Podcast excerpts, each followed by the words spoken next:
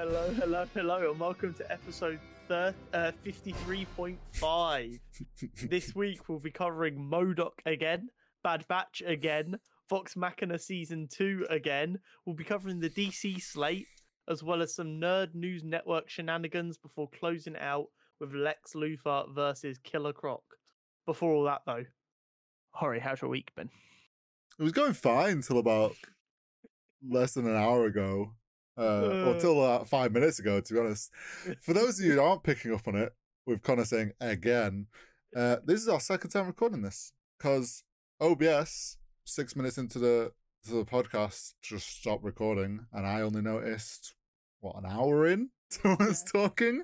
We, we Uh, entered our flow state and didn't realise that OBS had shit the Yeah, and I so just looked, Hori's eyes are probably going to be locked onto one particular thing for the rest of this podcast. I like I look down and I see we're not recording anymore, and I just my heart Died I was like, please tell me that's like five minutes that's happened. No, it was like an hour ago. So yeah, my Oh. week was going okay. Uh my week's uh, crazy week of work and then fun week of gaming. I've been obsessed Yeah. with Destiny 2. All this stuff we've talked about already. yeah, it just um, feels weird to It rehash really it. does. It's Um, we we we yeah. we've played Hori. We got Hori to stream twice in a week for the first time since probably last July, August. yeah, it's been a um, while since I've Yeah, um, because he's teaching me the ways of Tarkov. Um, Mhm. and I'm dreaming of playing Tarkov Tetris, which is just not good, but it is what it is. It's the way of it's the way of Yeah. Tarkov. You you realize now you are now playing the real game of Escape from Tarkov, which is trying to quit the game. Yeah, yeah, yeah, hundred percent. Um, But yeah, been teaching you Tarkov. Uh, Yeah. I played Valorant for the first time with this episode act, so that was shenanigans. it was. Uh, and I've been playing a fuck ton of Destiny 2, as well as doing rush jobs at work and dealing with the craziness of Twitter and work and the world of esports and gaming and drama and Yeah. keeping myself to my little designer bubble. Do you know what it is? Every once in a while, I'm just like, I should really just stop using Twitter because there's just Yeah. always constant drama. But at the same time, there are days on Twitter I'm just like, you know what? I'm glad I had Twitter today. Yeah, it's like And don't get me wrong, them days aren't often enough to warrant keeping it, but it's enough to make me second guess getting rid of it. I know what you mean. Man, I, most of the time I keep my Twitter keeps off drama stuff pretty well, but yeah, just some closer to home drama, and I yeah. keeping myself to my little bubble. Uh, You should go Yeah. draw his pretty pictures and do his thing. Exactly. So, uh, Um, how was your week? Not that it was I've good. Definitely not heard this. Um, I finally paid off my car. Woo. Big pog. Um, so like when I got my first big boy job, um, after finishing education as an apprentice, I was driving like 50 miles a day round trip in a fucking 2002 Nissan Micra. hmm So after like, well, it would have been like four or five months working there, it literally died on the way home one day. And when I say died, I mean I'm doing 70 miles an hour and I could no longer change gear Mmm, tasty. w- while doing 70. Just what you Um, love. So fortunately, I was basically home at that point. I managed to surprisingly safely. I'm not just saying I did it safely because this is on the internet. Genuinely, surprisingly safely, managed to get myself home. As I got on my driveway, the car stalled and literally never started again. Um, so the car died getting me home safely, which is the best I can say about it.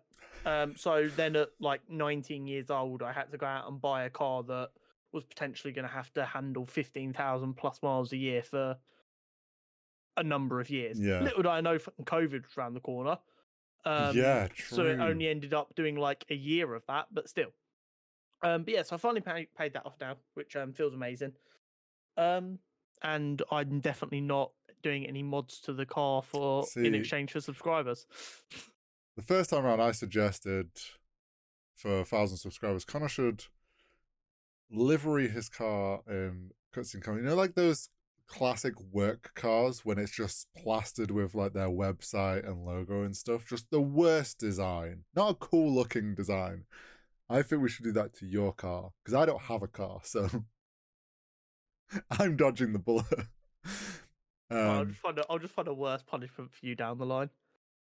I'll, have to dye your beer 50% red, 50% blue. you think that's a bad thing? You'd make it work, you hipster fuck. Yeah. Um, let, let's get into the character profile. Yeah, let's get back into this. Uh, Yeah. We'll hit our flow state again pretty soon. yeah, we will. Um, so this week, in honor of Ant Man just being two weeks away, I decided we better get cracking with some Ant Man related character profiles. Starting off with one of my favorite and most exciting characters that we're going to meet in this film, MODOK. Um, so MODOK was originally George Tarleton.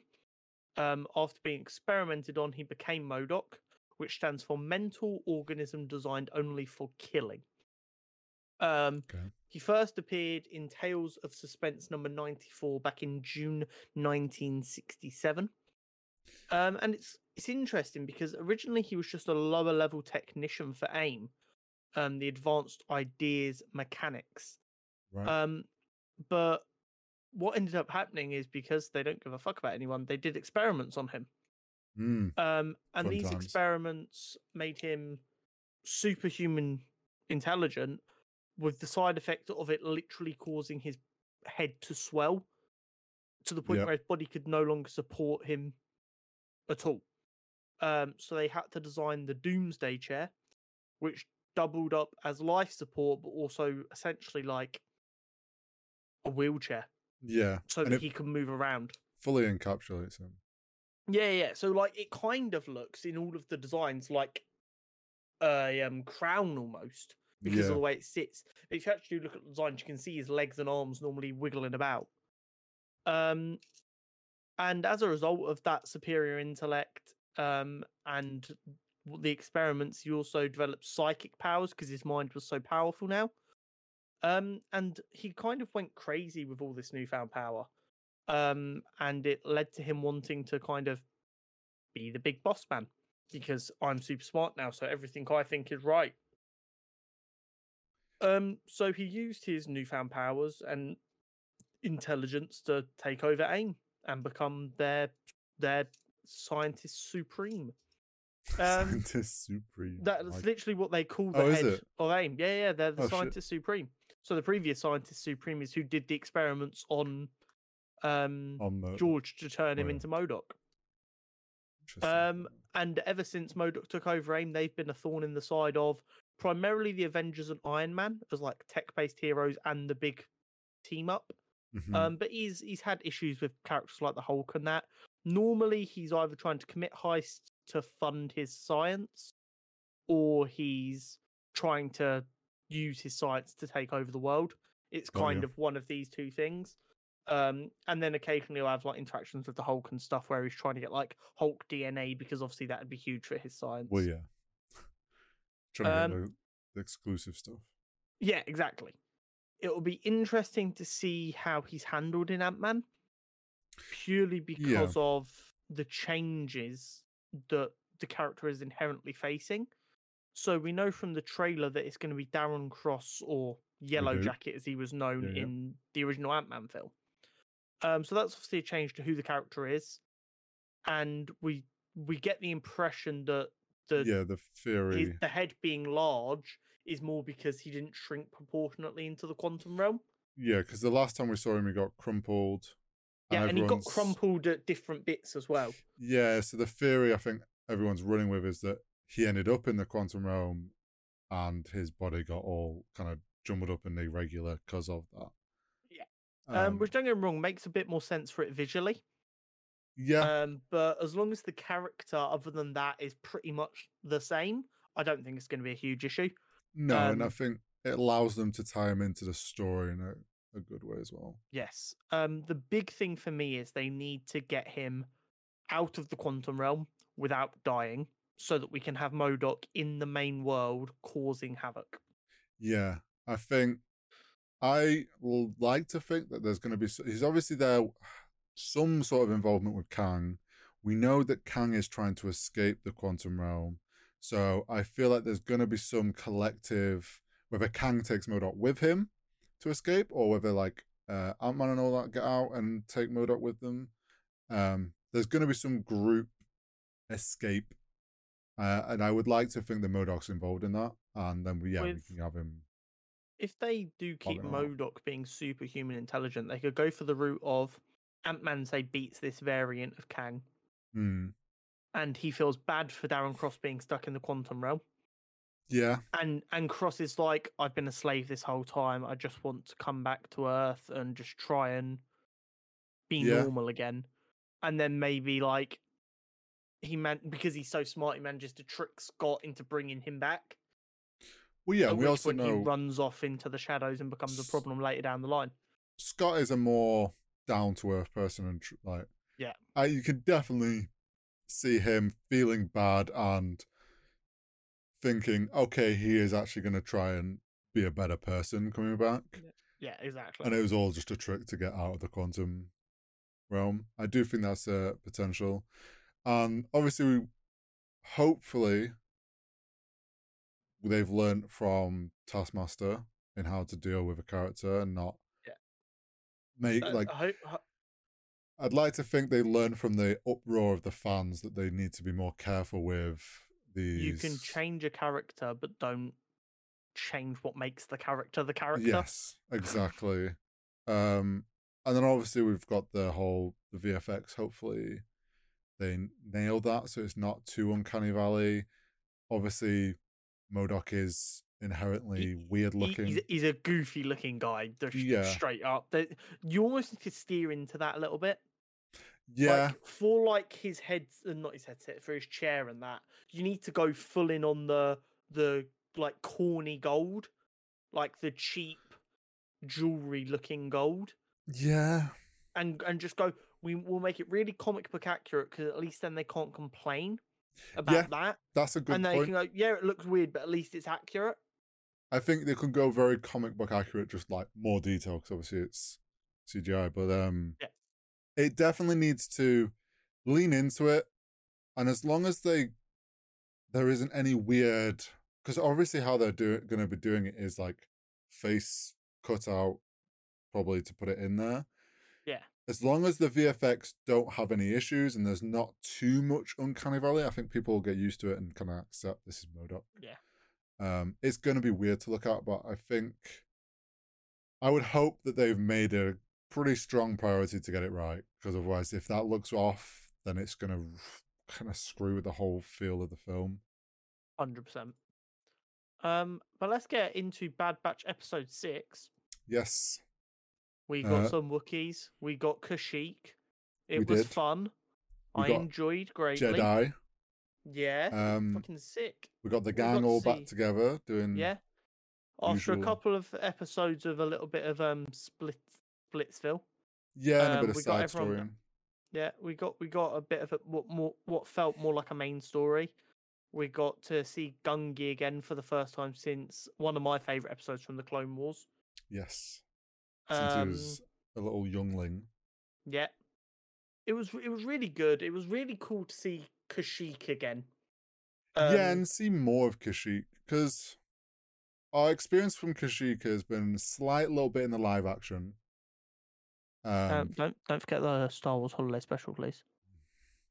the Star Wars Holiday Special, which I wish wasn't something in my memory. Um, and then the only other that I know of is from Jedi Fallen Order, the game. Yeah. Um, we've not really seen much of the Wookiee culture. We've seen little bits here and there, but never too much. Um, we know obviously from the films and the show that like it becomes just a mining, I guess, mine for resources and get screwed. Yeah. Um, so this is more early days, but we get to see the Bad Batch, some station run by Atlas droids, and it's basically a black market. Um, Yeah, they're trying to sell uh, chain codes. yes, fake the chain the- codes. Yeah. Tech being a little counterfeiter, selling Yeah. some fake chain codes. Um, and probably just to make some money for themselves. Uh, probably less of a Cid job, more just a Cid recommend. Oh, you could go do this and make some money. Yeah. We've got people looking for chain codes. Do you want in? Yeah. Um, while they're being checked, classic Omega gets restless, can't help That herself. girl, that girl is always finding problems. Honestly, I love it. the bad like this might sound mean, but the bad batch would be paid off Cid quietly under the radar, probably made bank and got out if it wasn't for Go, go, Omega. go, go living on some farm. Yeah, they they would have been quietly uh, away There from They would have been everything. worse people. True, they wouldn't be helping all these people, but yeah, it's Omega definitely seems to be causing the shenanigans, which is, I mean, that's kids for you. uh, 100%. she senses something going on, goes snooping around a black market space station, which Which is ballsy as fuck. You Yeah, can tell like, you- that you can tell that's Jango Fett's DNA. yeah, it's, and I mean, it's like you're gonna find like all sorts. So she comes across a little kid Wookie being poked, prodded, captured clearly. Um, buys him a bit of distraction for fight, whips out a lightsaber, shows himself to be a Jedi. But for those that watched the trailer for this season, knew Gungi was back. So as soon as we heard the Wookiee noises and stuff, like we knew this was going to be Gungi. Yeah. Um, and then we got Still some. one of my favorite lightsaber designs with like Yes, the more wooden natural- handle. yeah, yeah, Oh, yeah. So good. such a cool like take on it. Um, so yeah, we get a bit of a fight, bit of a run, like standoff between the Bad Yeah. Batch and this black market droids. Narrowly Um, escape to the ship just in time. Yeah, uh, and then we get a bit of interactions between like Gungi being apprehensive about the Bad Batch because obviously the Yeah. clones and Order sixty He was he was not keen to see clones after what he's been through No. for the last however long. uh, and quite clear has been on the run and trying to keep his head down. So obviously was apprehensive, but the fact that Omega helped him, I think, obviously, and they were willing to help him get back to Kashyyyk because that's all he knew was to try and get home. Um, so they help him get home. We they arrive on a planet. Um, we get to see that there's some clone activity, not clone, uh, some Empire activities there. They mention Yeah. it. They're being careful. It- it- I Um, think it's the first time we really see the Bad Batch, even though it's still like kind of by accident, engaging in proper rebellion activity. Yeah, this is like the start of them doing uh, basically doing a job that isn't for their gain. They're just trying to help someone against what is the empire trying to what they would be doing. against what's in their own best interest and what will leave them in a better position. Yeah. Um, They're risking a lot for literally no gain other than getting someone home. so they come across I forget what the lizard guys are called. Their race. I do forget that race. The only thing we've ever like before more extended Star Wars universe was one of the Bounty. bounty yeah. hunters was that race. And we saw them in Clone Wars. Yes. um being like bounty hunters as well then. So they're like And- hunting wookiees are then known to hunt wookiees i think? And like hunt animals and creatures so they see wookiees as just creatures. Um so some of them burn in some like sacred ground and stuff so yeah, burning the forest down. they have a shootout. Gungi fucking whips out the lightsaber which is risky maneuver uh leaves they they clear that move on hide um end up going to find some other wookiees and what remains of a camp or tribe one of the Yeah. many tribes on Kashyyyk. um but then also find like the main settlement of the Yeah. Wookiees at the minute. Um, so gets to like be reunited with his kind. Meanwhile, clones and lizard guys working together come across obviously the destroyed tank and notice Jedi marks, and he offers the leader guy offers ten Wookiee pelts. Hundred. Oh, 100 Wookiee pelts, sorry, to whoever finds the Jedi.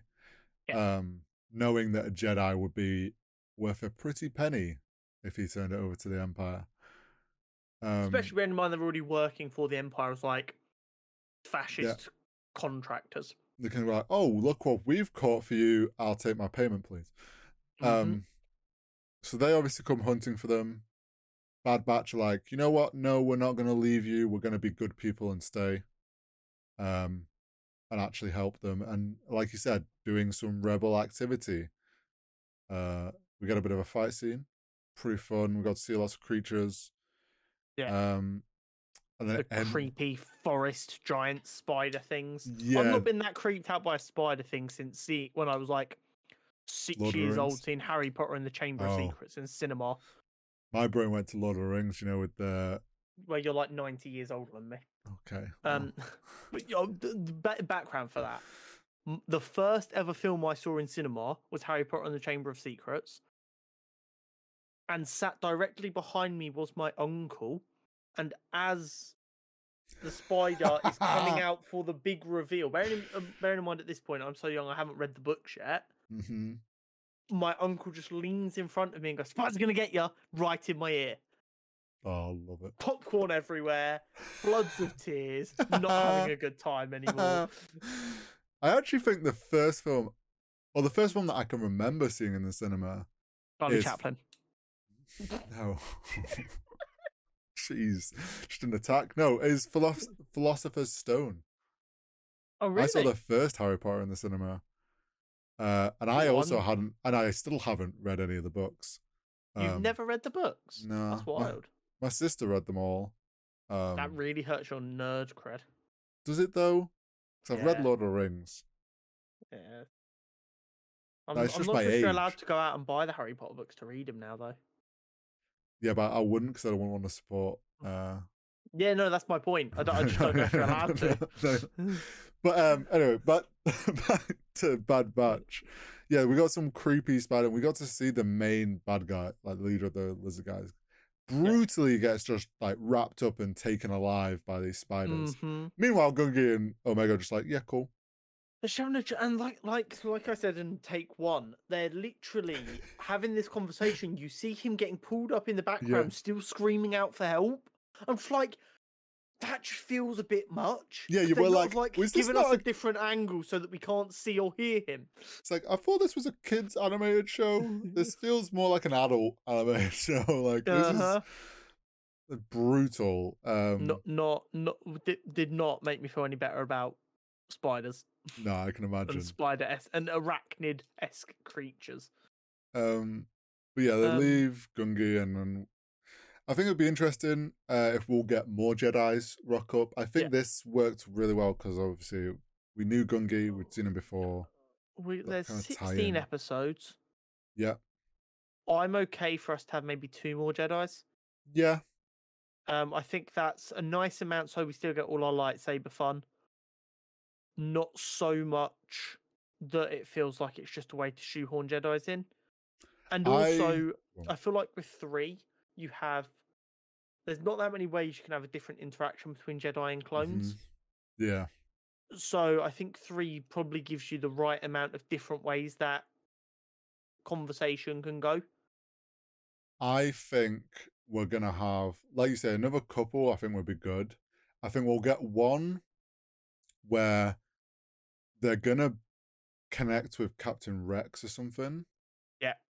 And then maybe Ahsoka is mentioned, or we get to see Ahsoka, and she has that understanding of clones that aren't affected by it. Obviously, Yeah. I think we'll get that thing where it's like they're helping a Jedi like a jet like Ahsoka or something like they they're helping with their cause the their cause the rebel cause I think then there'll be after that we might get one where they come across a Jedi and they're like oh we know where we can help you go where you're going to be safe we'll take it to this Jedi to And I won't be surprised if that potential like Ahsoka story theoretically would potentially be one of the double episodes because we've got two double episodes, I think. yes Um, midway left. through and at the end Yeah. Um, so I wouldn't necessarily be surprised if it ended up being one of them. Um, yeah I would agree. But it'll be interesting to see where we go. I'm enjoying the series so far. Um, yeah and I'm glad we're and back on back on. proper episodes not Yeah. side episodes if that makes sense Um, it, it feels more focused, and it definitely showed in the quality. And it was just nice to have a bit of lightsaber action again. Yeah, it really was. Li- li- little and often, I think, is the best way to go. Yeah, I think also it being a youngling, not youngling, but like a younger Jedi, made it a bit like we didn't have to. We weren't expecting anything crazy lightsaber wise, but like we Yeah. got to see like some enough that like he can defend himself, and it's like we got to see a bit of a fun interaction. Yeah, Uh, Agreed. But yeah, good episode. Um, week two of Vox Machina. Yes, another three Fucking- episodes for us. This is very quickly Oh, becoming one of my favorite animated shows. yes, now I love And- that. And I think what we need to do Oh, is get the boys in for an online D and D session. And we and we just we, we just stream our POVs and we do it every fortnight on like a Sunday or whatever. Football season, um, American football season's over now, so most people will have Sundays free again. Um, we could see who wants to do D and D. I'm like, I love D and D. Um, it, it'll be it'll be a proper noob run because I think only you and West have done it before, well, yeah, but that's and like me, Josh, and Luke, and anyone else who might want to do it would be pretty newbie with it. So we can just like it can be just pure shenanigans. And there's uh, based on my limited understanding, there's like loads of really good online websites that give you everything Yeah, you need I to mean, do to do it online. oh yeah. There's lo- like because I run and I play D and D weekly, and we do it all online. Um, so there's plenty of stuff there. And to be honest, with that group, like we can always just run a one shot and introduce to exactly. But exactly. Vox Machina is I'm so like it for someone who watched the live shows and getting to see more and more of this become anime. It's like it's so fun seeing it converted over. And obviously, we ended last the first three episodes. Episode three ended with Vex dying to the tomb, which, for context as to why she died, died straight off, it was because she crit failed on her death saving. So death saving, you get three attempts to roll. Well, if you get three fails, so roll under a 10, you're dead. Three successes, you're alive again. If you get a, a crit fail, you get two failures. So she'd failed, got a crit fail, and then double failed. So then that was her dead before she even had chance to do anything.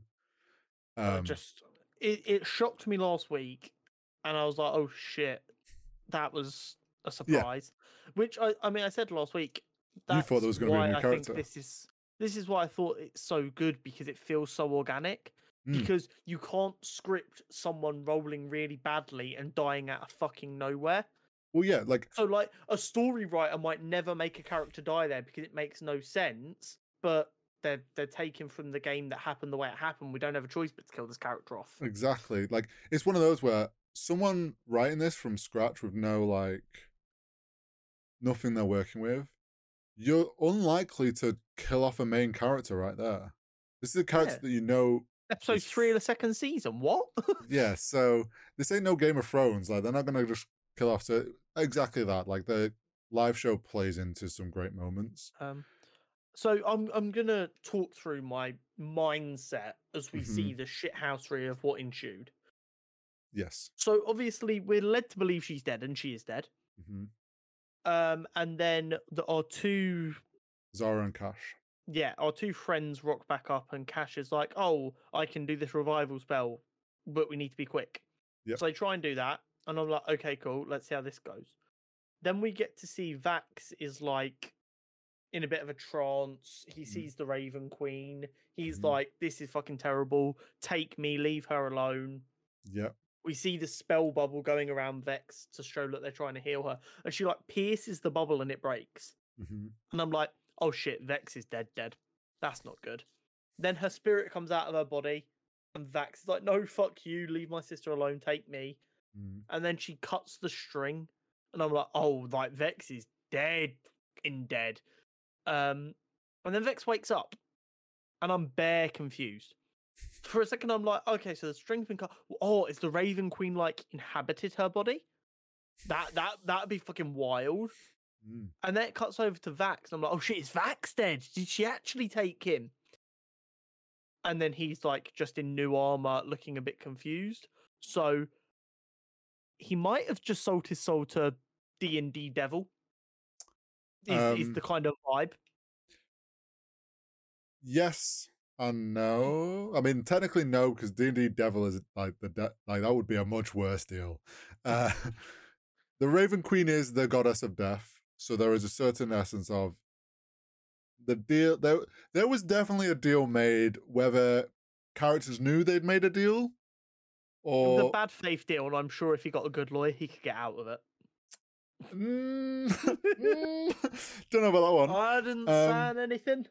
So yeah, to to put it in terms of like what happened alongside like the live show, revivify spell is something that has to be done within one minute of the character being dead. So that's why they got to do it quick.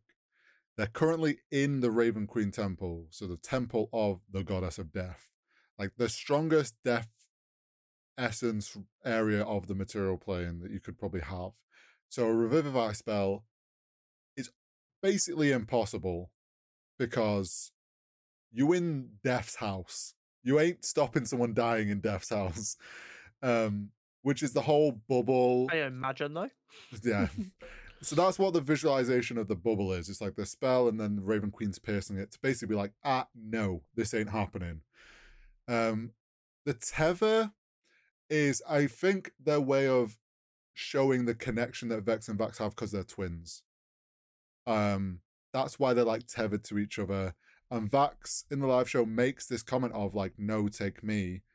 Uh, and Vex just wake, Vex wakes up. The party, from the party's perspective and the character's perspective, the spell worked.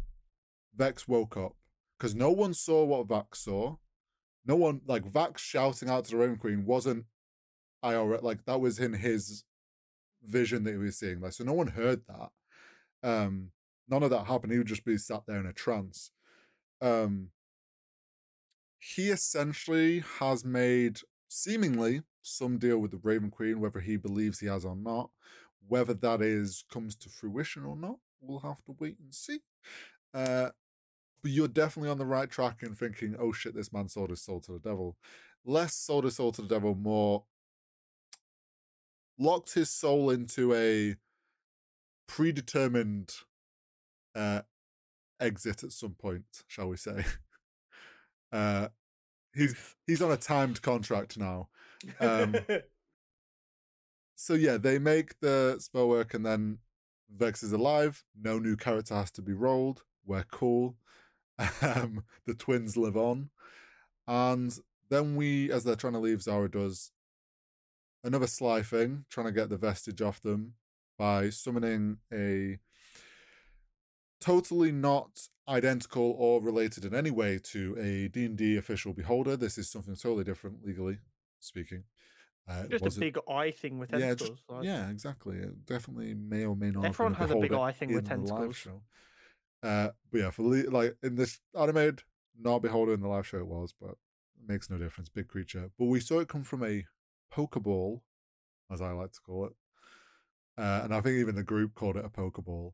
Um, mean, it's the only kind of pop, common pop culture thing that does Well, that yeah. kind of thing. So, like, it's an easy way for everyone to know what your- understand what what the thing works, does. Yeah, yeah, hundred percent. So this gives us an opportunity to watch kind of Vax full go full ham and show off his new gear. Uh of which they've kind of blended a few of his things, like his boots of haste. He has a, like a blink dagger and the vestige, all kind of gets blended into this idea of like this glowing armor that means he can do some fucking mad shit, and he can like he can double dash, He- through people. there was a joke because he's a rogue, like he could just go dagger, dagger, dagger, and like it was just constant dagger attacks with sneak. Like he did mad damage. Um, so yeah, we get to see him like do some like very, very well animated fight. Well, he's like the champion of death now. He's pretty fucking good at delivering death. yeah, um, and he fucking goes off, and then obviously Zahra and Kash feel bad, so they make up for it and gives Vex the Pokeball for Trinket, which is basically Matt's way of being like, here was an you item. can't have a super powerful bear at all times. Well, no, it was actually because the bear wasn't that strong health wise. Oh, So- okay. The issue they were having is like Vex would not want to use Trinket in a fight in case he died because no one wants their little companion Mhm. animal to die because that's sad. It's like having a dog and being like, no, I don't want the dog to fight. I don't want the dog to die. Not not Toto. Yeah, so it's like it was a way for Matt to give her her way to keep the bear safe if needs be. Trinket, I choose you. Literally. Um, and then that episode ends with a woman watching them, scrying on them, called Mm. Anna Ripley, as we learn a little bit later on in the three episodes. But uh, Anna Ripley link there is we saw when Percy went to get black powder from I forget the crazy guy's name. It's out of my head. Uh, the Um, Mr. Blowy stuff up yeah, guy. he mentioned that a woman had been by and bought some recently. Uh, that it was Anna Ripley. Um, so she will start to play a bigger part uh, now that we've been introduced to her. And then episode two was Keyleth's Aramente, uh, mainly. Yes. We saw the second episode of this three, although all Mm. three were fucking brilliant, just to be clear, might have been my favorite because I felt so far I'd I'd had like Keyleth got the smallest amount of fucks given from me. Don't me wrong, you. they're, they're doing a good job of making all of the characters likable, and I do care about all of them. But there is always going to be a character that you care about the least. And for me, at that up until then, it was Keyleth. Do you know what's funny? You saying that, rightly or wrongly so, in, that, in a way, mirrored how the Critical Role community kind of felt towards Keyleth's character. Because her character was very naive, uh, always wanted to try and do the best, but was a bit like, you see it, like she, her character was a bit scared to do things, was kind of Scared of avoiding literally anything. yeah. avoiding responsibility and just but then was a bit naive to things and stuff and often she would play a character like that and obviously make suggestions that kind of from an outside perspective like what a dumb idea that is or like and so her character actually got some hate not from like proper fans but you know what it's like with any sort People who were just too invested and going a bit parasocial with yeah yes exactly it. Mhm. so it's weird that like you they've managed to kind of actually in a way sell that in the show to then do this episode, which suddenly locks everyone a lot more into oh shit, this is Keyleth's character. Um Do you know what I found really funny about that though? Because Keyleth then shot up in who I gave a fuck about. Scanlan was at the bottom, Oh, and then, and then the very next episode, they fixed that. yeah, Which this yeah this comes down to it's also Matt's way of like making sure all the characters were getting their story arcs like in tandem of stuff going on. Mhm. Um, but yeah, we saw a flashback of when Keyleth was a kid uh, and a mum going off on our Aramente and showing the elements. And like very much so is this is Avatar the Last Airbender going on his like got to train all the elements thing. That is very much where this came from. Um Marisha has said like that was a big inspiration to the character's backstory. Um and fun fact, Keyleth's mum's voice actor was also the voice actor for Korra in Legend of Korra. So Which really, is fucking awesome, bearing in mind like how obvious yes. of a Avatar inspiration there is. like I guarantee they've purposefully like they've got to this point gone, we want the person who voice acts Keyleth's mum to that we need to have some actual connection to the avatar there. Like purposefully have gone to her and got her to do it. Uh, and then Sam Riegel, and also, let's not forget them Amazon checks clear, so they can get True. whoever the fuck they want. That's true. That's very true. Uh, and then also, fun fact: Sam Riegel's kid plays Kid Keyleth, so that's a fun little keeping it in the in the family sort of thing. Uh, and yeah, so we got to see Keyleth essentially doing part of her Aramente by going to help the fire, the Fire Nation, who in this sense are not evil.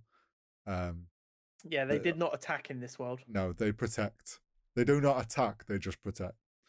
Um, but we saw some pretty cool moments. We got to know that um, the two women who we thought died in the city, I forgot their names have gone straight out of my head.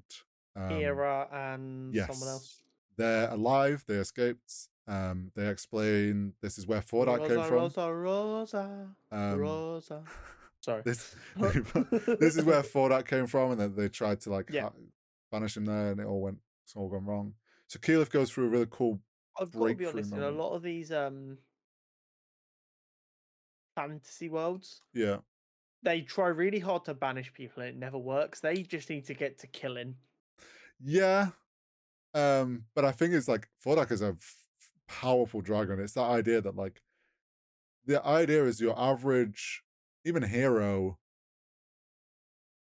can't beat them, so like well we banish him then, we do the next best thing. Um, but I like like they showed some of that, and then we got to see um a fun scene as well. Also went on.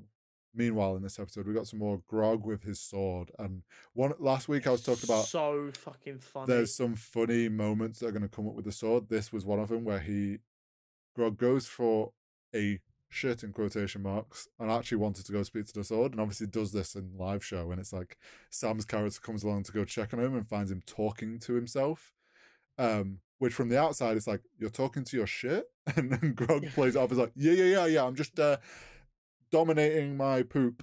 Yeah, just let just let my shit know who's boss. uh just it's so dumb, and I have to give so much respect for the person who played Grog because to act so much dumber than you are yeah. is difficult. Oh the yeah only thing more difficult is acting smarter than you are. yes acting like But a highly But intelligent yeah, but acting that dumb, ah, and like making just bad, objectively bad decisions because my character's a dumbass. Yes. He wouldn't do the smart thing here.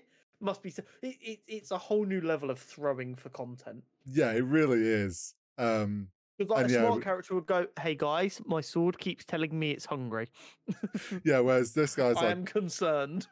this big powerful sword talking to me um but make me stronger so i don't want to tell anyone because he knows they'll take it off him yeah, and his characters wouldn't want that. he's like a naughty child. yeah no literally that's like the biggest he's like a child he's like a little kid who's got this thing that he knows his parents would say no to but he's hiding it um so we got that funny scene and we also got the broom revealed which was uh one of the items stolen from Not Uh, stolen from, given from. well, given, stolen. It's kind of memed in the live show shop- that they the, stole the it. shopkeeper, The shopkeeper kind of said, "Take what you want." It's all been destroyed anyway.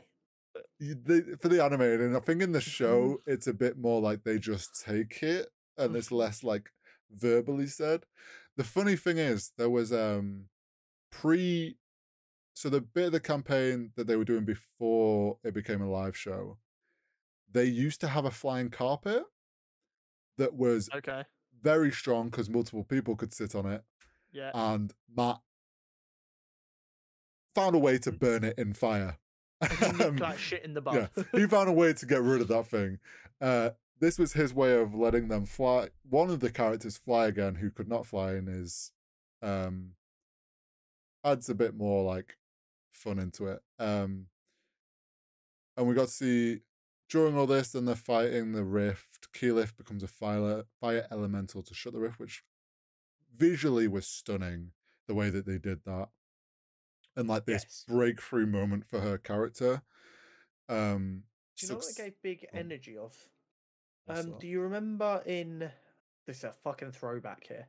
oh shit! Do you remember in X two, the second X Men film where Jean dies and gets taken over by the Phoenix Force, Oh and yeah, you've got like that big kind of like energy bubble, and she's like, yeah, it had big kind of that visuals It- going on. Yeah, it did. Um, but yeah, it's like one of the first breakthrough moments, and it's essentially this is her completing her fire part of the Aramente, uh, basically like approving herself of her powers, and she shuts the rift. Uh, Vax giving her a staff back with a nice little callback to a line from season one, and Scanlan gets his favor from Vex, which.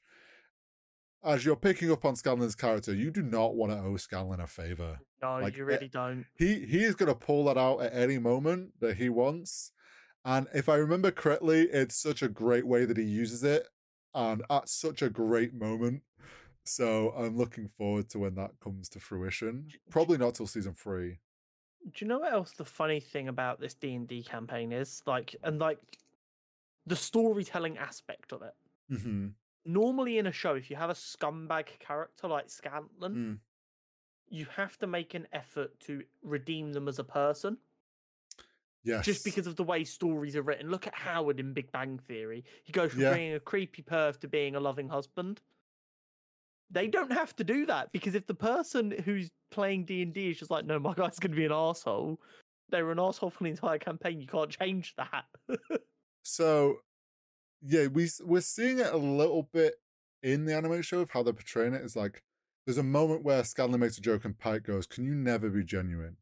And it's this idea that like, is everything always a joke with you, Scanlan? Like, he's clearly the character that hides everything in a joke in a way. Yeah. And through the live show, obviously that develops, and we'll see that in the animation over time. Like his character does go through a development. He is still the charming. He will always be the charming, like jokey character. I But will definitely- sleep with everyone.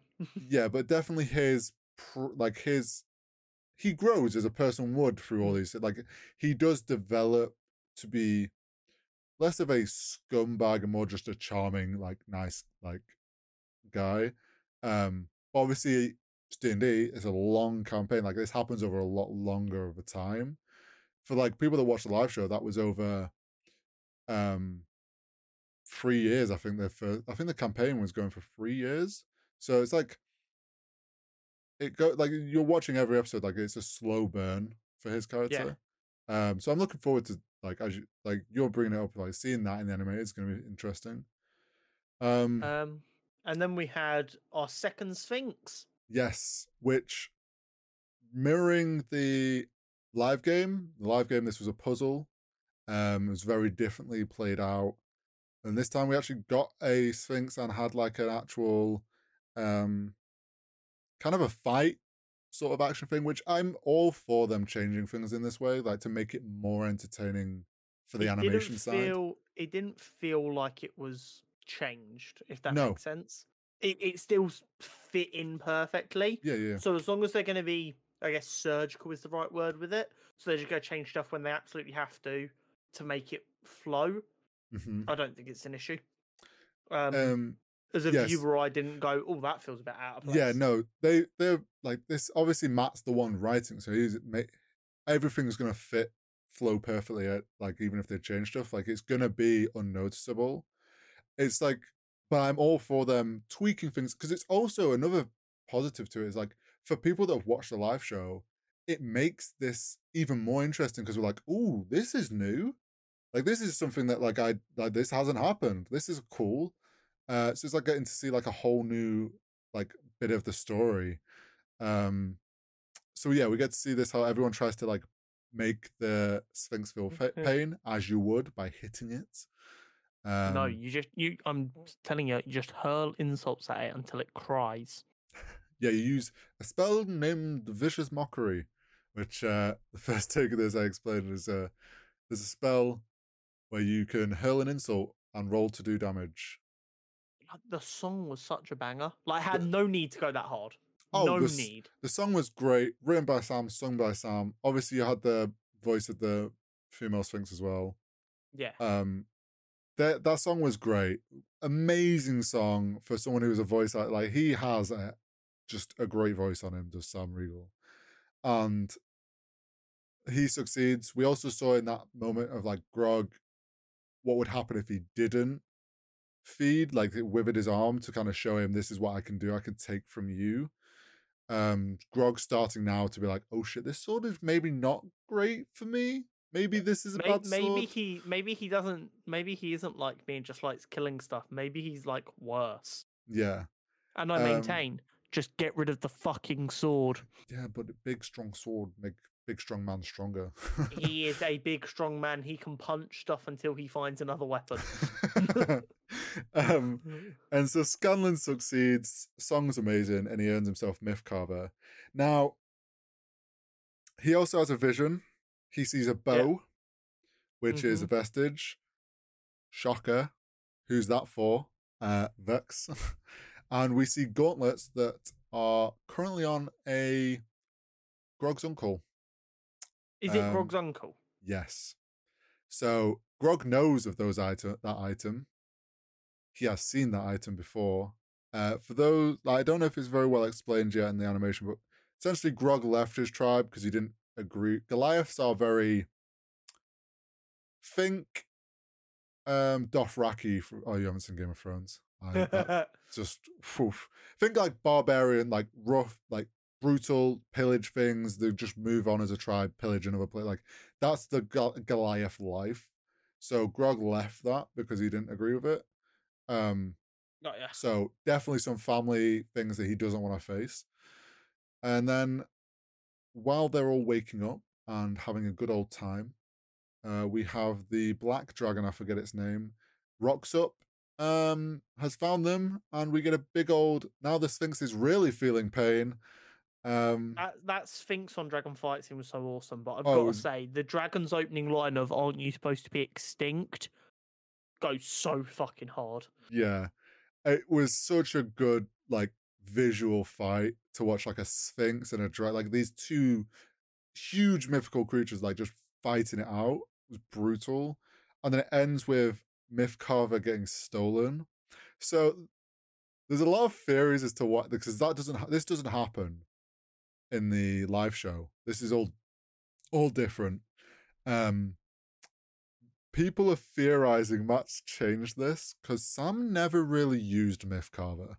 He got this vestige, and I think I've he used it. Used it. He used it like once, Okay. um, because he would use his spells all the time. He never would stab things. So everyone's like, "This is Matt getting back at Sam because he never used it." So in the animated show, he's like, "You know what? I'm just gonna yoink it back off you," which it could be. It could uh, also. I think it's just like Matt making the story flow a bit better. Um, but yeah, everyone's like, "Oh, this is just Matt getting back at Sam for not using this cool item he came up with." Um, Fair enough. If you're not going to use it, I'm going to fucking take it off you. Exactly. Uh, and then we also Grog, full of rage, fighting, um, and fueled by the the thirst from the sword. Um, Pike goes to stop him and gets stabbed. Um, meanwhile, Keyleth's trying to do a teleportation spell, and as they're all about to leave, they get hit, which is what causes them to split because it fucks up the spell. It succeeds, but like in a messed up way. So it Um, looks it looks like although we only see where Keyleth and Co end up, which is the really goofy looking place. Yeah. Yes. We didn't see where the other half landed, No. but I think it's the the safe and logical assumption to assume they landed near the other location we saw from the vestige, which will be where the barbarian or the Goliaths have just been through, or where they currently are, or can't nearby. remember off the top of my head. They obviously they definitely landed in the Feywild and they end up meeting up. Um, so something, and that's where the episode ends. Um, Yes. so Grog ended up kind of living out part of his nightmare. Um, of which I will say also something to go back to that nightmare. Obviously, they all voice that like the scream that um Ashley does as Pike when like Grog stabbed her in the nightmare was just like Yeah, brutal. Um, something as well. Though obviously they've been doing interviews as these episodes have been coming out. During the live show, this is when Ashley Johnson was filming for Blind Spot, which was a TV show. So there was Yeah. a lot of time she wasn't there for ep- weeks, and because it was a live show, like she was happy with them to keep playing. If she could, she'd like video call in and play, or sometimes she just wouldn't, and Matt would run them, or like the other guys would like play her character for her. She, her and Matt have been having fun because for her, doing this animated show is actually letting her, in a way, rewrite Pike's story a little bit Yeah. because they made they worked around the fact she wasn't there. So they Matt did what he had to do to make it work, and like they just worked around it and worked it into the story the best they could. This allows them like full freedom to like actually write it out in a way that they want it to go and make some tweaks to what happens to her character and different things. Um, so I think there's a few little things have been changed, but actually it's been enjoyable to see like Pike's character more feel like because she wasn't like some the games where they would play her. Obviously, she's there, but you don't feel like she was there because her she's not there playing a character. You kind of forget that oh yeah, Pike's there with them. Um, it's fun to have like get to feel that the whole group was there through these moments. Uh, and then we're getting three more episodes today as you're listening to this, and Yeah. it's gonna it's, oh, it's, it's gonna be good. I'm trying to think ahead now to I know there's gonna be a shenanigan with the broom because Vex has to learn how to use it, and there's a very funny moment. Like typical D and D party fucking about together, and someone rolls badly, and different things happen. Uh Feywild, if I remember rightly, Grog has another funny interaction moment, and we might also see some beard shenanigans, which I talked about last week and we haven't yet had. Uh, Yeah. There is definitely beard and prank shenanigans that do happen, and I'm waiting to see some of them be involved. So, looking forward to these next next three episodes. Yeah, hundred percent.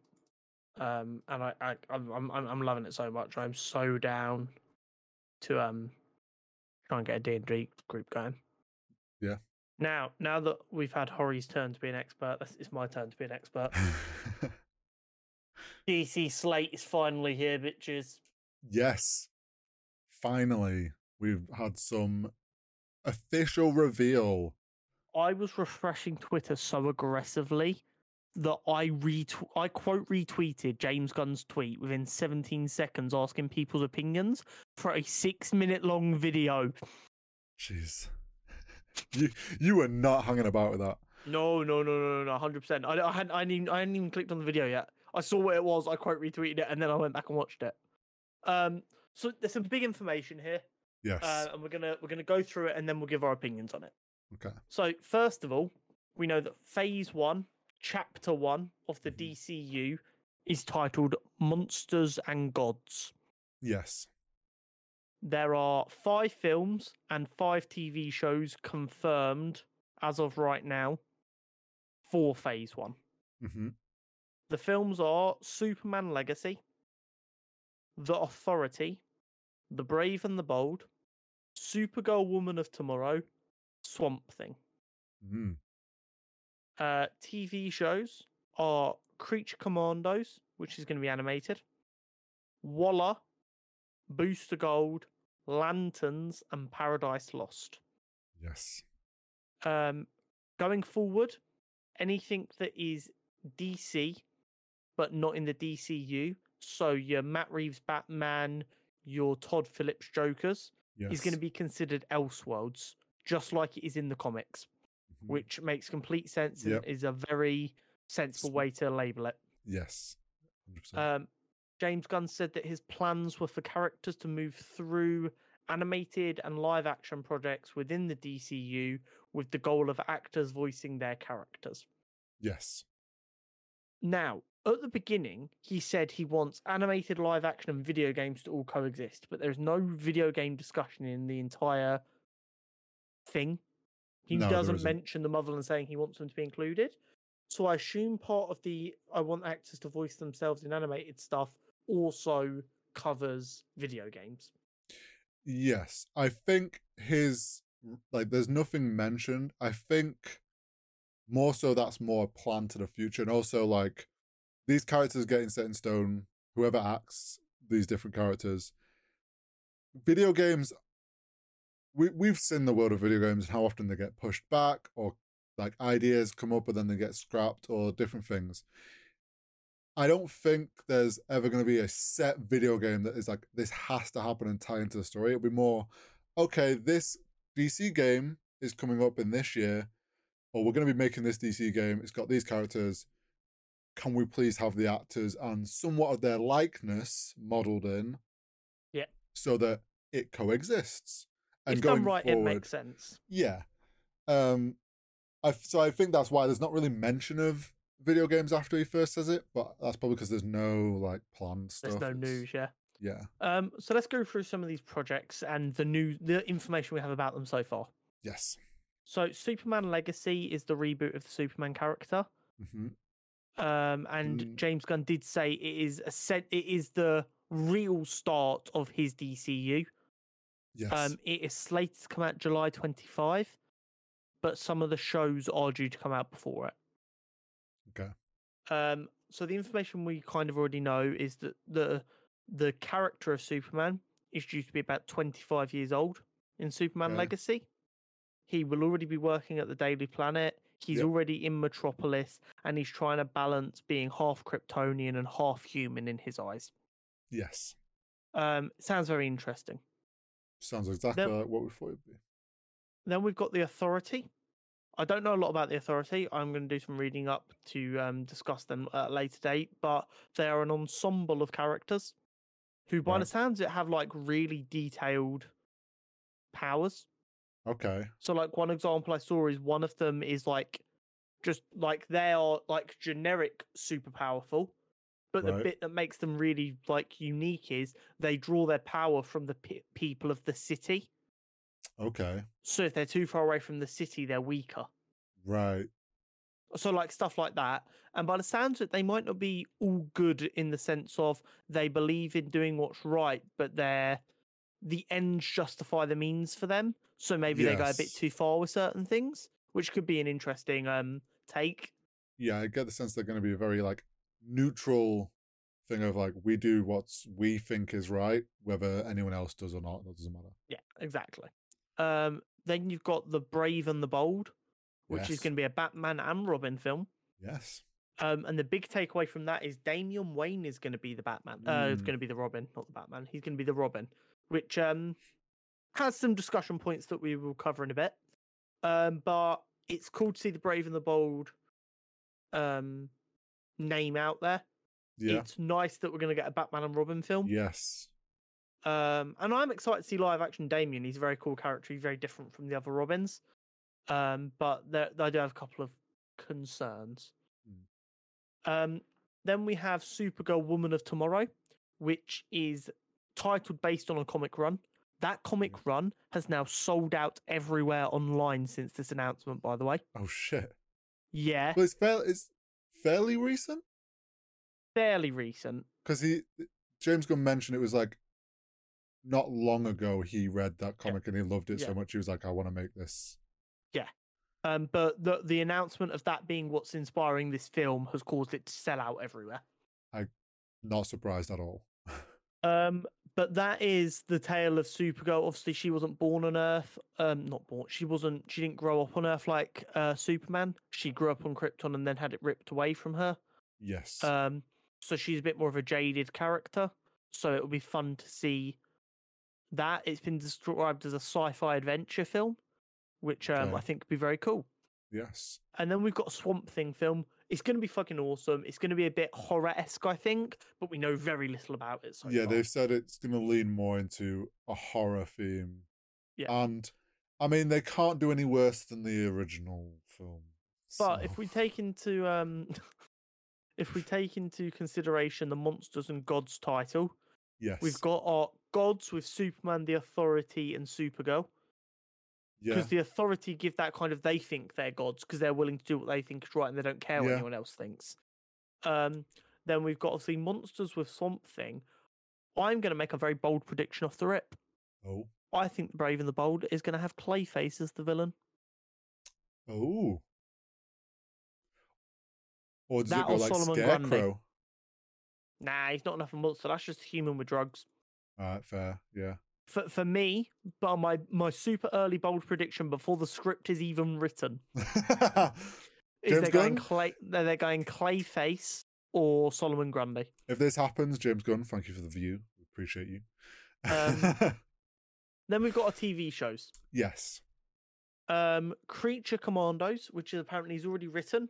There is going to Yep. be seven episodes. It is animated. It's um, it's monsters, but it's like Suicide Squad monsters. Is the best Okay. way I can describe it. Yeah, that's the Um, vibe I got. Yeah, yeah. Um, Weasel, who was in um James Gunn's Suicide Squad film, is returning in this. Oh, okay, cool. Um, the others I don't know that much about. It looks like there's Frank, uh, Frankenstein's monster and Frankenstein's wife. Okay, Um, a, a couple of characters I don't know a lot about, but yeah, they're kind of like a a monstery Suicide Squad. cool. We're then going to have a Waller live action show that covers Amanda Waller. Um, Yes. that comes under the gods thing as far as I'm concerned because she does play it's God. also going to be set between season one and season two of Peacemaker. Peacemaker and yeah. the Peacemaker team are set to appear. Right. Um, then we've got one of the things that made me most excited. Uh, yeah, Booster Gold. Who we have done a character profile on. We have done a character profile on Booster Gold because we are on the fucking button over We're, here, we're, we're, we're the inside scoop. bro. And as well as the fact that James Gunn made it very clear that they're going to tackle the concept of um imposter syndrome for Yes. superheroes, which is Booster Gold's entire thing. He was obsessed with superheroes in the future. He stole a bunch of technology and then he accidentally got shifted to the past where that technology now allows him to act as a hero. Yes. He it, so in his head he's still not a hero because he couldn't be a hero in his time, but Yeah. he's trying to be a hero in this time because he now has the ability to be. It if done right, it'll be a fucking masterpiece, and yeah, it's a really quirky character like the Guardians that James Gunn managed to turn into fucking household names. yes. True. Um, so I'm very very excited for that. Um, another one that I'm very excited for, which Mm, shouldn't have really been a surprise because we knew they were working on it and we knew it was just getting tweaked as a result of James Gunn coming into power. yeah. This is true. Um, but now we know it's definitely still happening. Lanterns TV show Yes. starring Hal Jordan and oh, I forgot the name. Alex Stewart? No, John Stewart. John Stewart. Um, but he described it as a detective thriller, like uh, True Detective, Yeah, like a more of which a I think is going to be fucking awesome. Yeah, the, The, idea the, the lanterns, are doing- space cops. Yeah, Let them be space cops. so we're essentially going to get space cops. Yeah, and clearly, he made it pretty obvious that whatever the big mystery they're investigating is, is going to be relevant to the overarching story of the first few phases. Yeah, so Um, so that would be good. I definitely think that means that's going to lead up to a Lanterns film in Phase Two. Hundred percent. Um, and then Paradise Lost, Yes, which is which about is going to be set on Themyscira, which is Yeah. the island Wonder Woman is from, yes, long before Wonder Woman is born. and it's Um, going and to be it's it's Game going to be more of a yeah, it's going to be it's going to be covering like the politics of how a woman-only island is run. Well, um, I get the sense that there was other tribes on the island. Yeah, but I, I I think it'll be about how them tribes interact. They're all still Yeah, yeah. only, I Oh believe. yeah. So it'll be very like the way the fact that he mentioned it's Game of Thrones esque definitely makes me think it's going to be some brutal fights. Um, they're not going to hold back on, and definitely this whole like push and pull of wars and who's like at tensions with each other and like political like war tensions. So it could be very interesting. I think it is safe to say that if you got bored of the MCU because it felt a bit cut and paste, that James Gunn wants to make the DCU a bit different and try and hit themes a bit more. Yes. Now, whether that works or not is a whole different discussion. But they're trying stuff. Mhm. And when DC has failed so spectacularly in live action of recent, you can only ask. let to try. James cook. Yeah. You've got to let him try these things. And I mean, especially like this is sort of the Lanterns things was already kind of in the works. Um, Waller makes sense because it's like tying into a character we already have seen a few times and pulls into And and these and it, shows. and it also makes it very clear that James Gunn is not getting rid of his Suicide Squad or his Peacemaker, Yeah. which Amanda Waller was a big part of both. Oh yeah. He's like, "Fuck you, I'm taking something, Zack Snyder." And then it's like Paradise Lost, when you think about it, HBO made Game of Thrones and House of Dragons. Like, they know what the fuck they're doing with shows like that style. Like, if they can just take that essence and put it into a DC scenario, I think it'll work great. The films, um, I mean, Superman's what we kind of predicted it was going to be. Yeah, he, Him he was always going to launch off with Superman. Um, Otherwise, he wouldn't have let Henry Cavill know straight away he was no longer Superman. And then I think the idea of doing like the Authority and Supergirl and Swamp Thing, kind of these other, not your typical starter characters, should we say, Yeah, um, is smart. Kind of leads us into like, allows these other characters to get like a fresh look be people be introduced to them. And then obviously we got Brave and the Bold, which I'm excited for us to have a like Batman and Robin film again. Yeah. Like, it's going to be good. it'll be good. It's definitely going to be good. Um, but now onto my couple of concerns. Yes, Um, and I think it would be remiss of us to not discuss these.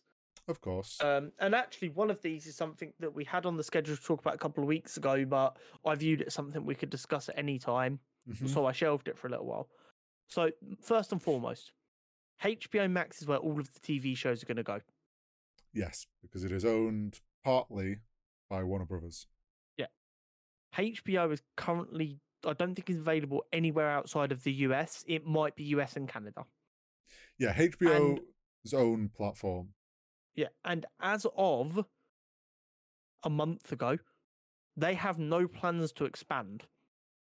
Now, so we have at least a year until Creature Commandos is good to go.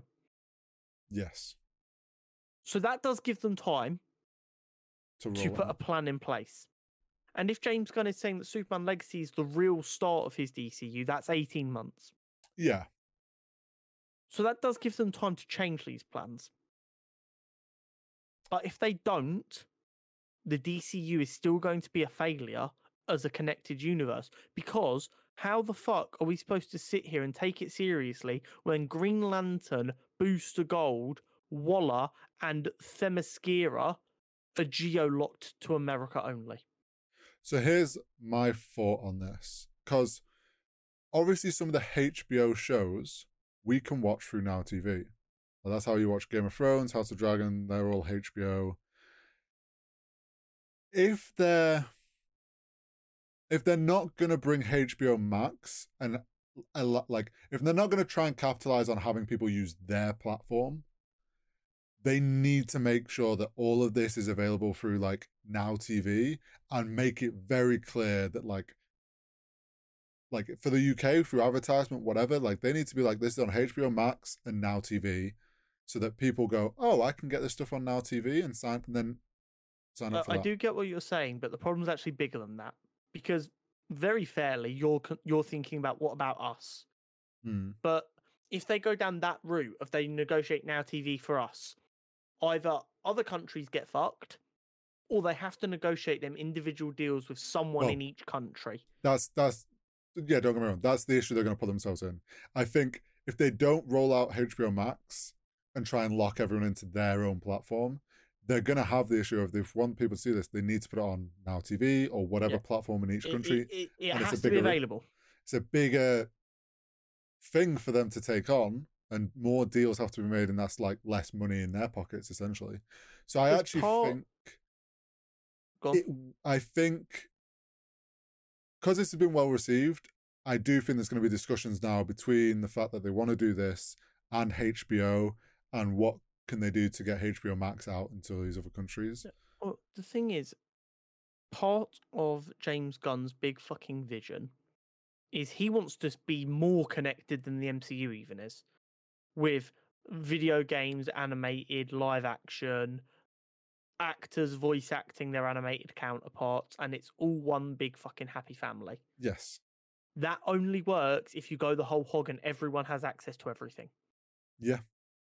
Yeah. If you So, are going to have like, important story arcing stuff that goes through the TV shows, look at the, the issues in Marvel, even though everything is connected, you still have people that haven't watched all the shows and have missed out on things in the films. Like, without, like, imagine that without Disney Plus. Imagine Disney Plus was locked to America. Like, you'd watch some of the Marvel films that came out, and be like, what the fuck's going on? Like, you'd have zero clue. And, like, you have no way to watch it. So, And while I would never condone pirating content normally, if the only way you can view content is to pirate it, fuck them. yeah, especially Just if like I don't agree with pirate. Yeah, and I don't like with video games is a big one. I don't agree with pirating video games. But if there is no way for you to buy the video game anymore, pirate it. It's the Yeah. exact same thing. If they're going to make it impossible for you to give, I I don't pirate stuff because I'm too lazy to. I just won't watch it. Yeah. but I will more than happily pay for it as long as I can. Yeah, it's that. Conv- Just- it's like people will pay for convenience. A hundred percent. So Um, I and do. I mean, a bunch of people are going to be cancelling their Netflix subscription soon with Netflix's new shitty ideas. So, I mean, they'll have the money. Yeah, like I think I I would be shocked if HBO doesn't roll out into these other countries. I am imagining they have some because they have a deal with Now TV. Maybe that needs to end. That maybe there's a contract time on that, and they're waiting for that to end before they can announce that. Oh yeah, we're going to roll out to the UK, because otherwise there's a conflict there. Like if they're selling it to Sky, but then which Sky and Now TV are essentially the same thing. It's like uh, if they're selling it to them and then they bring out their own platform, obviously people aren't going to be happy. So, I uh, yeah, hope hopefully that gets rectified and hopefully that's something that's been worked on. Yeah. Um, the other thing, more content related, that I'm concerned about Yes. is Batman: Bra- The Brave and the Bold. Damian as Robin, while it is fun, it poses a huge risk of backing you into a narrative corner. Okay. So Damian is the fourth Robin. Yes. He is the child of Talia al Ghul and Bruce Wayne. hmm And he's like 13 years old, 11 years old when Bruce finds out he exists. Okay. If we say that Bruce became Batman at 19 and he got Talia pregnant in his first year of being Batman, which seems hard to believe anyway, realistically, the lon- youngest you can have Batman for Damian to be cutting about is 30. Mm, I see what you mean. So instantly, you're putting a shelf life on how long Batman's going to be Batman for, as well as, unless you change a lot of stuff, getting rid of Jason Todd or skipping over the phenomenal storytelling ability you have with Jason Todd, losing Dick Grayson and becoming Nightwing, and for the Tim Drake lovers, you lose out on Tim Drake as well. Here's So you either cut them out completely, or you just jump straight into the entire Bat fam cutting about. At which point, while a lot of people know most of the Bat fam because they are so commercially successful, you are also going to have people going, "Who the fuck is that guy?" See, that's where my brain went. Was like, okay, if you're gonna jump to Damian, in a way, it allows you the ability to go, oh, here's Nightwing. Um, he's about, he was a Robin for a bit, but now he's like already past that. There's, but I see what you mean about like you're instantly putting an age on your Batman, um, which I mean, maybe this is what James Gunn wants. Maybe James Gunn has a plan that like he wants, like he has the, a on- plan ahead. the only acceptable plan is that James Gunn is trying to speed run us to Batman Beyond. if he wants to come out and tell me, "Oh yeah, Phase Two is Batman Beyond," I'm in, all in, sold. Go for it. Maybe it is. Sign he Corey up as Batman. He's old enough. Uh, he like because James Gunn, it's like said he's going to be doing things different. Like, th- like there could be some plan there that like this does make sense, but I I- do I think you're right. Like, it's a risky path we're on with that. Um, when when Batman is I think and maybe I think it's debatable. I think Batman is the only hero who fights with uh, Spider-Man for the most famous superhero of all time. People are gonna go, Mm. "Oh no, that's Superman." Bullshit, is it? Look at Google Analytics. People search for Spider-Man and Batman more than anyone else, Yeah. and it's not fucking close. Um, and I don't. I think at times Batman's been bigger than Spider-Man. Right now, that's not the case. no, Um, and I think just burning Batman really quickly is a bad idea. But I, I, I do. I am also aware that Matt Reeves is focusing on a younger Batman. Do you want two young Bat- Batmans at the same time? I mean younger Superman. You said No, Matt Bat- Reeves is doing Batman. Oh, Matt Reeves. Sorry, I thought you were on Yeah, about. Matt Reeves Yeah, is yeah, already yeah, doing true, his true, Batman true, films, which is a young. So maybe the thought process, well, we don't want two young Batmans. Yeah, But I would make the argument you can have a 26 year old Bruce Wayne who's still older than a year one Batman. Like, I know ages they might not be different, I but stages of their career they're different. And you can have Dick Grayson as Robin. Yeah, I'm wondering if like Matt Reeves Batman Two is gonna start. We've talked. Well, we talked about that back when the film came out. Like the second one, will we have a Robin in it? I don't think we will now. But no, well, we could though, because if we're skipping the first Robins, like that leaves those stories to be told in Matt Reeves in a way. It does. Um, it does. Not I wrong. like the way my brain just went was like, oh well, we could just get Nightwing off the rip, and we don't like we can have some of that. But then I, I get your point of like we're missing out on a lot of that character building that My Nightwing off the rip isn't as big a concern for me because I think Dick Grayson as Nightwing is a good enough character that you can just let them run from the offset. My bigger concern is missing out again on live action Jason Todd. One Yeah. of the most famous comic book arcs that even non comic book fans are aware of is the Joker killing Jason Todd. To throw that storytelling ability away because I really like Damian Wayne, I respect James Gunn, and I'm going to give him a bit of leeway here. If this was DC just announcing this as their next couple of films, I'd probably be a lot more angry.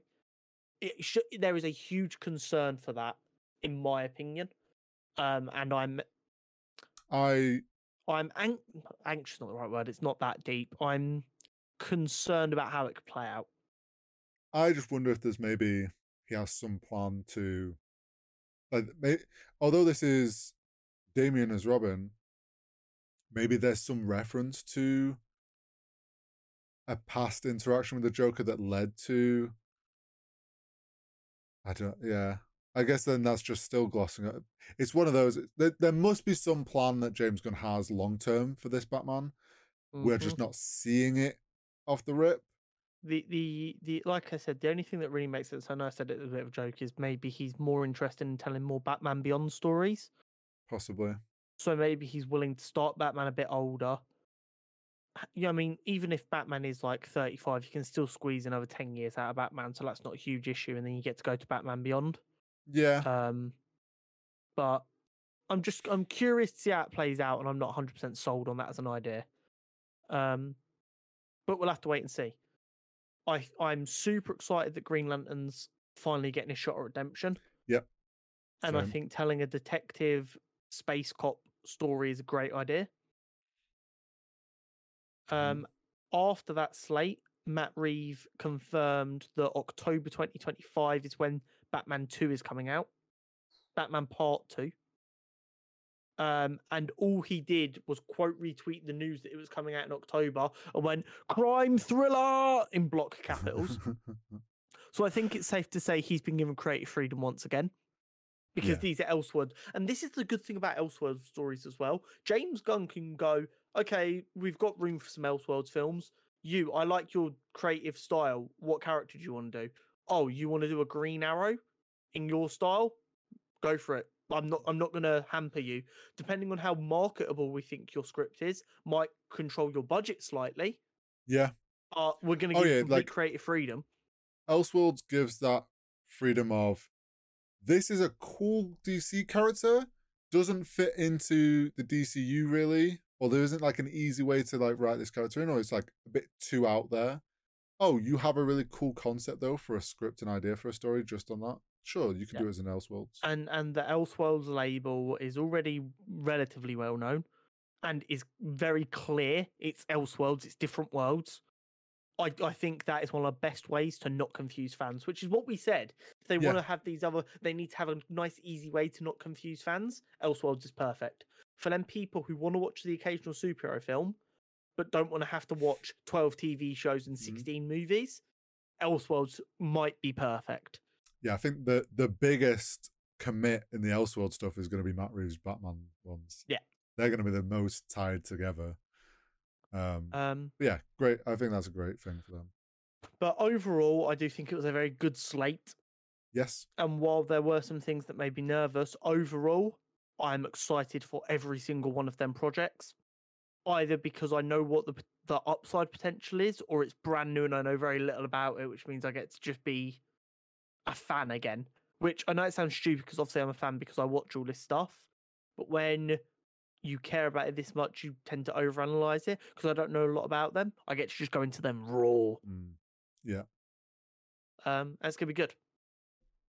Uh, would you like to pick a favourite of the 10 projects, sorry, that you're most excited for? Um, If you're struggling, feel free to go for a film and a show. no, I think honestly, I think favorite is going to be the Lanterns. You reckon? Yeah, I just think that's going to be really interesting. Um, yeah, no, that's fair. I think film wise, I'm stuck between Swamp Thing and Supergirl. I think they have the largest upside potential. Yeah, I get you. Um, TV shows, I'm really torn between Booster Gold and Lanterns. I love the Green Lanterns. They're so much cool lore. Um, but Booster Gold is someone I've backed for a while that could be huge in mainstream, so I feel a need to stick with them. Yeah, I get you. Um, either way, going to be dumb lit. And Oh, if yeah. this goes right, we're going to be eating so good as nerds for a number of years to Oh come. yeah, like if this James Gunn does this right, like DC is going to be on its redemption arc, and it's going to be great for the nerds. And I just want to throw this out there, peeps. James Gunn is one of the biggest advocates for a live action Marvel DC crossover. Mm. And he has connections there, so The, Let's the hope this only goes well. thing the only thing holding him back is DC right now won't put the butts in the seats the way the Marvel film will. no. So James Gunn needs a few years, A, to still tell a story and not just go for a cash grab, which is what that film would Well, be. also, Um, it's like, let's be realistic. If he went to Marvel with it, Marvel's going to go, "You're not in it." Like, if anything, we're just helping you out because you're struggling on your own. Like, what this doesn't benefit us in any way. So Yeah. DC needs to get on its own two feet so that they can be like, "Look, this is good for both of us. but um, let's have some in fun." 10, 10 years' time, we might have a genuine shot at this. Yeah, we might. We might. Um, anyway, time to move on to the Nerd News Network. Yes. I'm going to be honest with you, Hori. That first point, I'm too tired. We're just going to cut it out because there's a lot of stuff to cover in that. Fair. We'll we'll either not discuss it or discuss it next week when more Yeah. of that drama is fueled a little bit. I think. Okay. Um, Vision Vision, season season, two. two, Yes. is coming on May the fourth. I love it. I Of love course. that that Star Wars content team always drop something on May the fourth. Yeah, they it love makes to that do it. day so much more special. They've like fully embraced it, and I love yeah, it. they know they know it is like a a nerd holiday, and they're Yeah. like, "Shit, bro, have some new Star Wars content." Ah! Um, Um, but yeah, we got the studios announced. So season one of Visions was all uh anime studios, all traditional, like actual anime studios. and they were all phenomenal episodes. They really were. Um, season two, they've announced the studios and quick run over of the list. looking at them. Sullydale. yes. Uh, there's no repeats, so this is complete new set of studios. which I really Um, like. Yeah. And do you know what my initial reaction to that was? Have you watched Love, Death, and Robots on Netflix?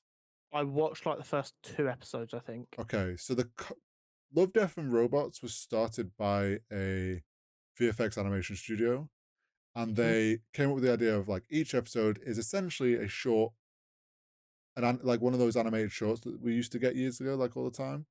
Yeah. Um, and basically just went to each studio and be like, "This is kind of the story idea we were going for. We think you'd be great to like." So each studio gets to put their style on it. That's what Love, Death, and Robots is. It's just a bunch of short stories, all done by studios in different styles to essentially showcase that industry and what they're capable of. This is now giving me big Love, Death, and Robot vibes in this way of Star Wars is like, wait, Visions was a really suc big success and everyone loved seeing Star Wars in the, all these styles. People are loving Love, Death, and Robots and getting to see all these different like studio styles. Why don't we just do that with the Star Wars universe and give it to as many different studios as we can and like let them run wild with it? And we get to showcase all these amazing VFX and animation studios. Hundred percent. So Um, I ran through them all.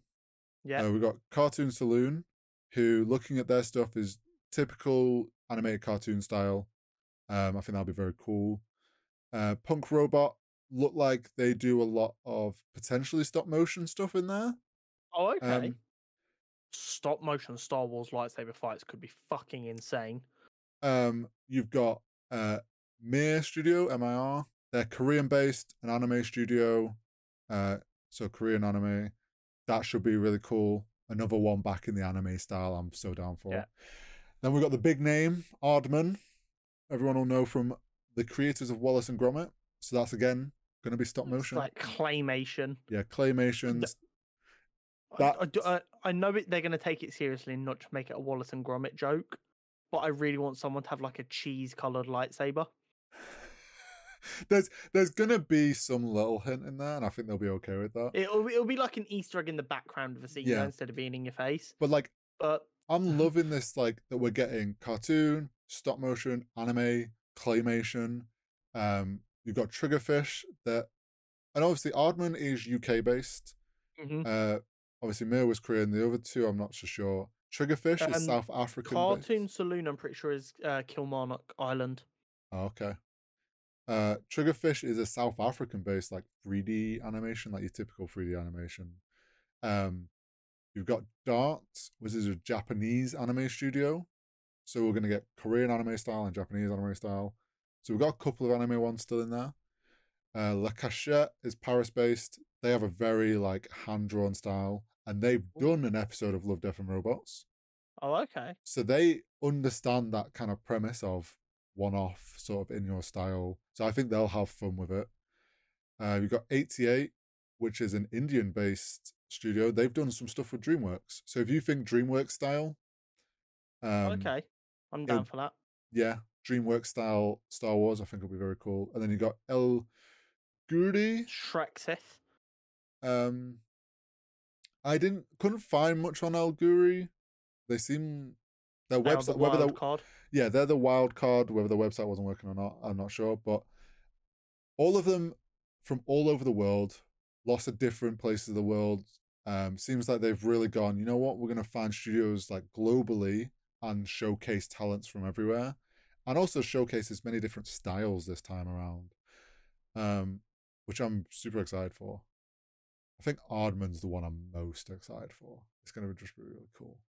It's, it's going to be quite weird to see what is known to a lot of people as the Wallace and Gromit style Yes, for Star Wars. I think it's going to be awesome, but it's going to take a second to go. Oh, this feels weird. this But is that's what uh, Vision should be. yeah, Challenging that perception of how you view the Star Wars universe. A hundred percent. And I'm like, I'm all for Visions turning into like a Love, Death, and Robot style thing where it's they do a season. It's like every time it's a different studio, and it's allowing these people to do non-canon. It's not canon, so there's no worry there. They can do whatever they want.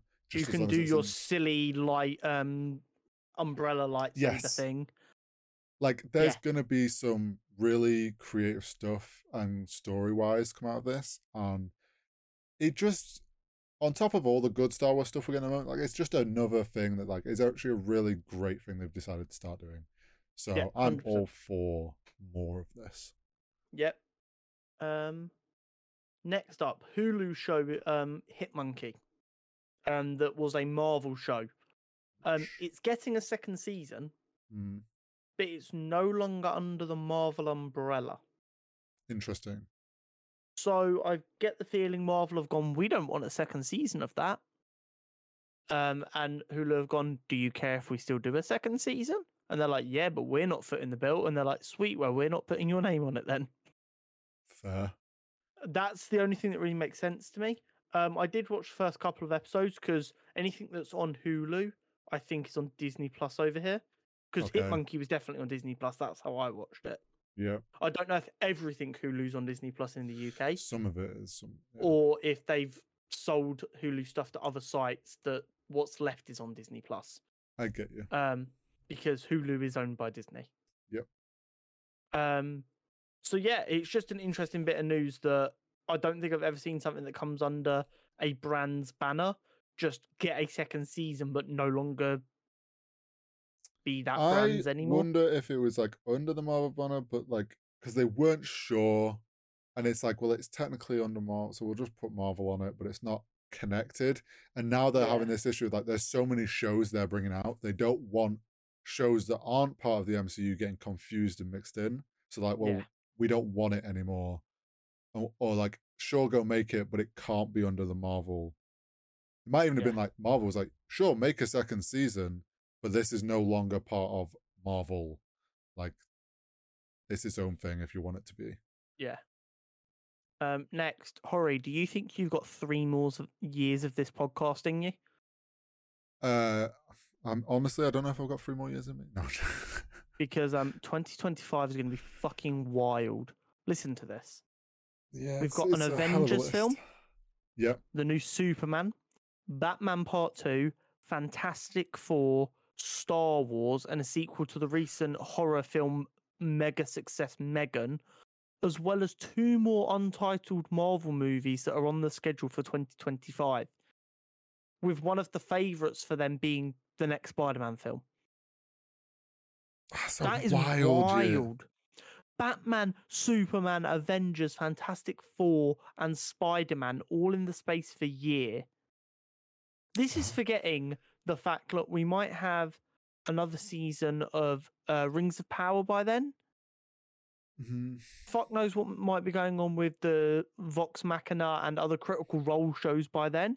We might literally just be sitting here recording a podcast 24 7. Every, Th- three hour episodes.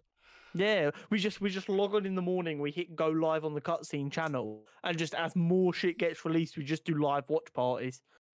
It's 2025 is going to be a wild year. Mm-hmm. I I feel like some of those are going to have to, some of those are going to get pushed back. Like there, there's there, no there will way be a couple that. of them. So we need to remember that Superman and Batman are very Separate. likely to get delayed Yeah, but it is the because Batman that's Matt because- Reeves, so yeah, but they've given firm dates on them to nearly three years in advance. mm, true. I think Batman. Well, no, I actually think Superman is the most likely to actually be Oh. that year. A hundred percent. That's that's most likely to not get moved at all. Um, Batman is more likely to just fall back a little bit. Yeah, Um, and then two untitled Marvel movies are likely to move as well potentially. Yeah. Um, but if that does stay that stacked, we Yeah, need a sponsorship from a cinema soon. That's on hell of a year of content. It really is. One hundred percent, and that's before you even consider TV shows. Yes, that's That is true. purely arse in cinema watching stuff. yes. Um, so yeah, if um Cineworld doesn't go bust by then, it might be time to invest in a unlimited card. Just Um, buy our own. oh, I don't. I would love to own a cinema so much.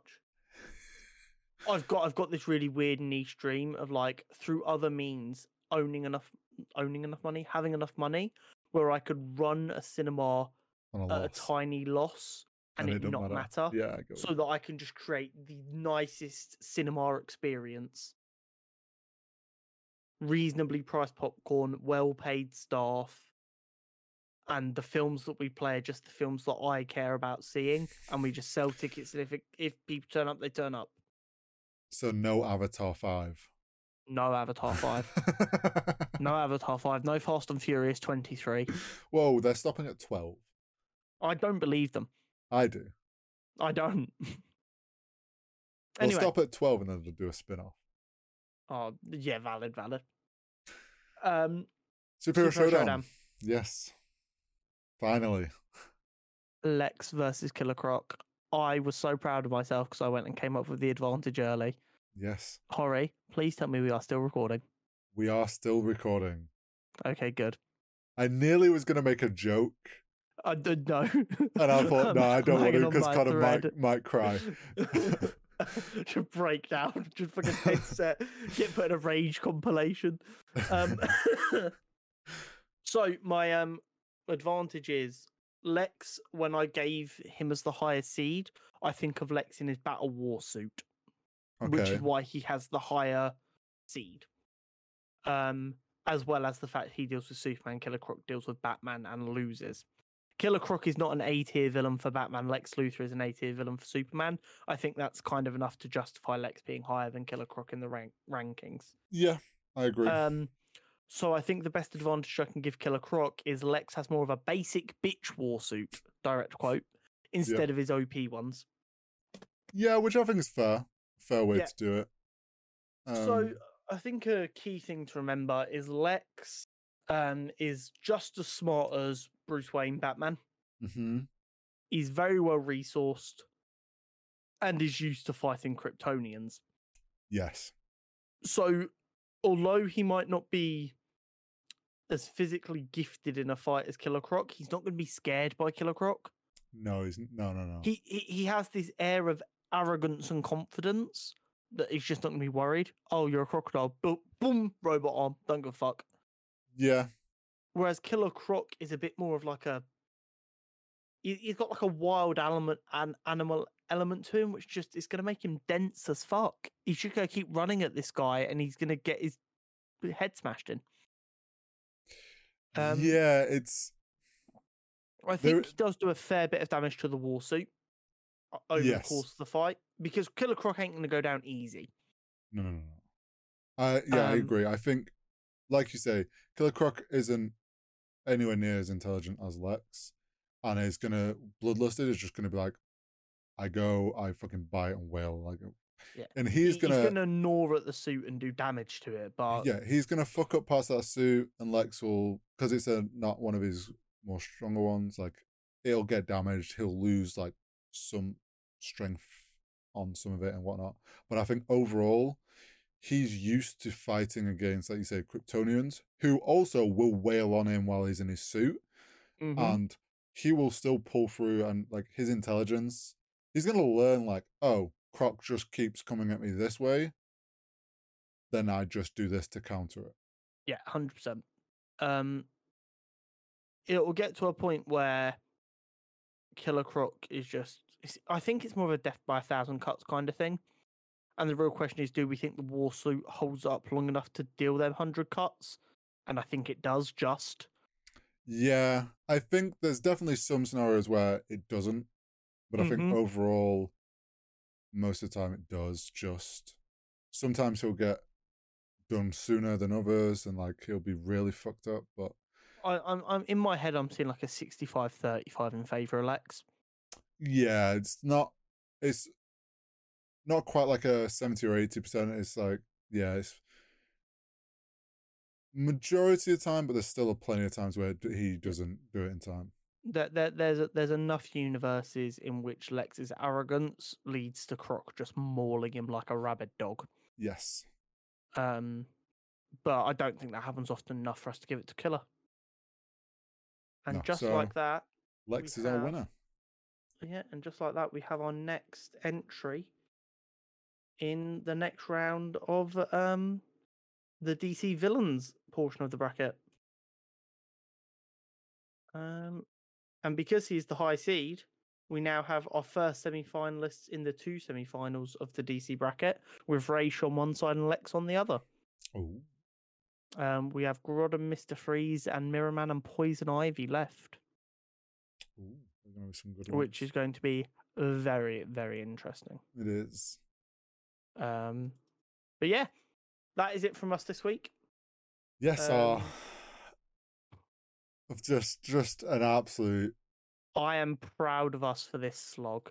This is a, and probably what a hour and forty five minute recording as of now. After already Yeah. recording an hour, I'm yeah. What what should have been like probably thi- like this an hour and forty five has turned into a more like two hour forty five um Yeah. due to technical, Technical issues, difficulties.